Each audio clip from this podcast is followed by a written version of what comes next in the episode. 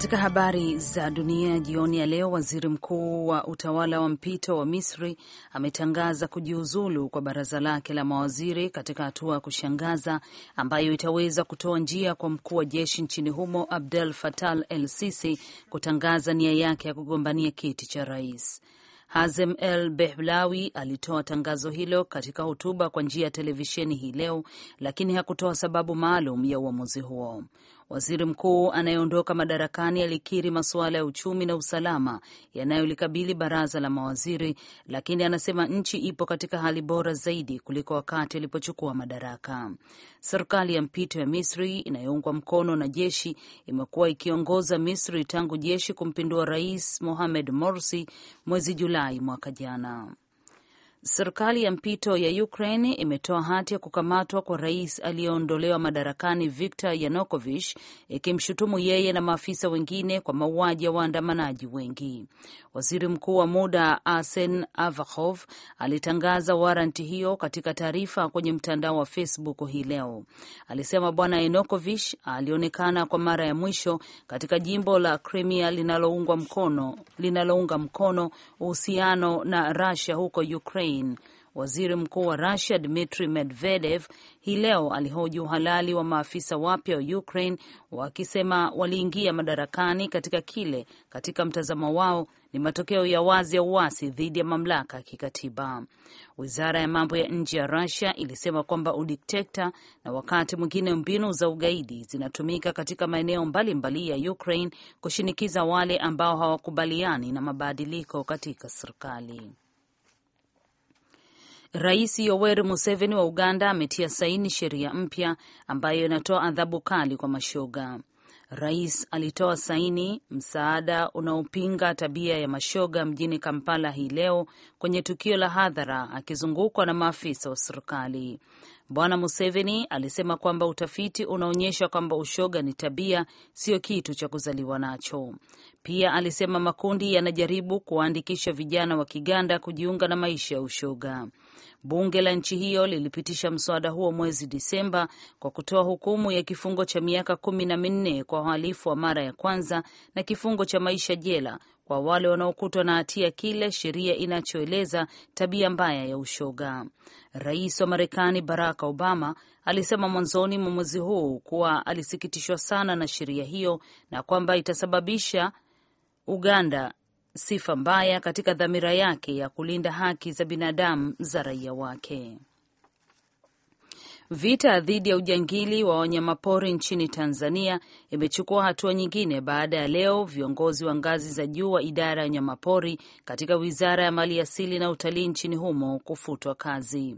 Waziri wa Maliasili na Utalii Lazaro Nyalandu ametangaza kuondoa madarakani mkurugenzi wa idara ya wanyamapori Profesa Alexander Songorwa na mkurugenzi msaidizi wa matumizi endelevu ya wanyamapori Profesa Jafari Kidegesho kwa kutoridhishwa na utendaji wao wa kazi katika idara hiyo katika kupambana dhidi ya ujangili. Waziri Nyalando anaelezea zaidi.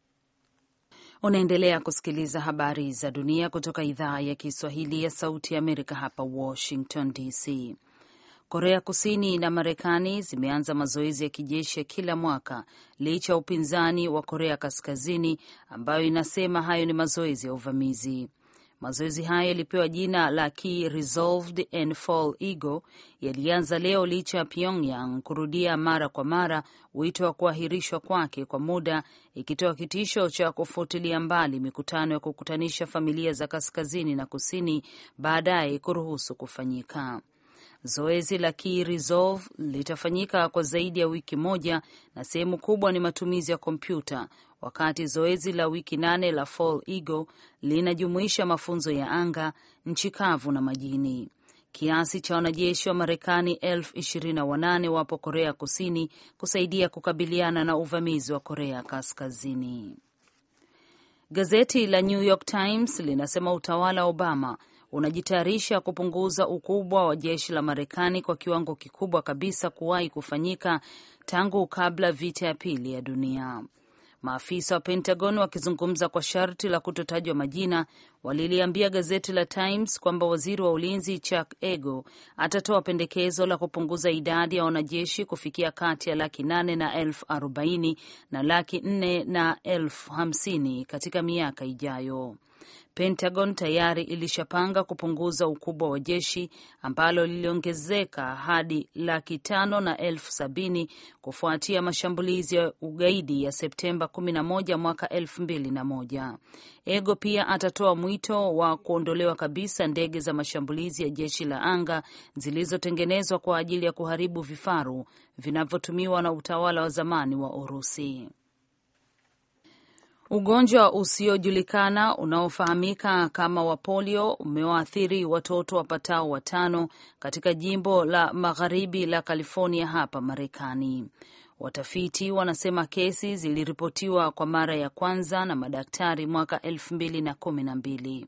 Watoto wote wamepoza mkono au mguu mmoja au yote miwili na dalili zake hazijabadilika sana licha ya matibabu. Watoto wote walipatiwa chanjo dhidi ya polio. Maafisa wa afya wanasema watoto wapatao ishirini huenda wameathirika na tatizo hilo.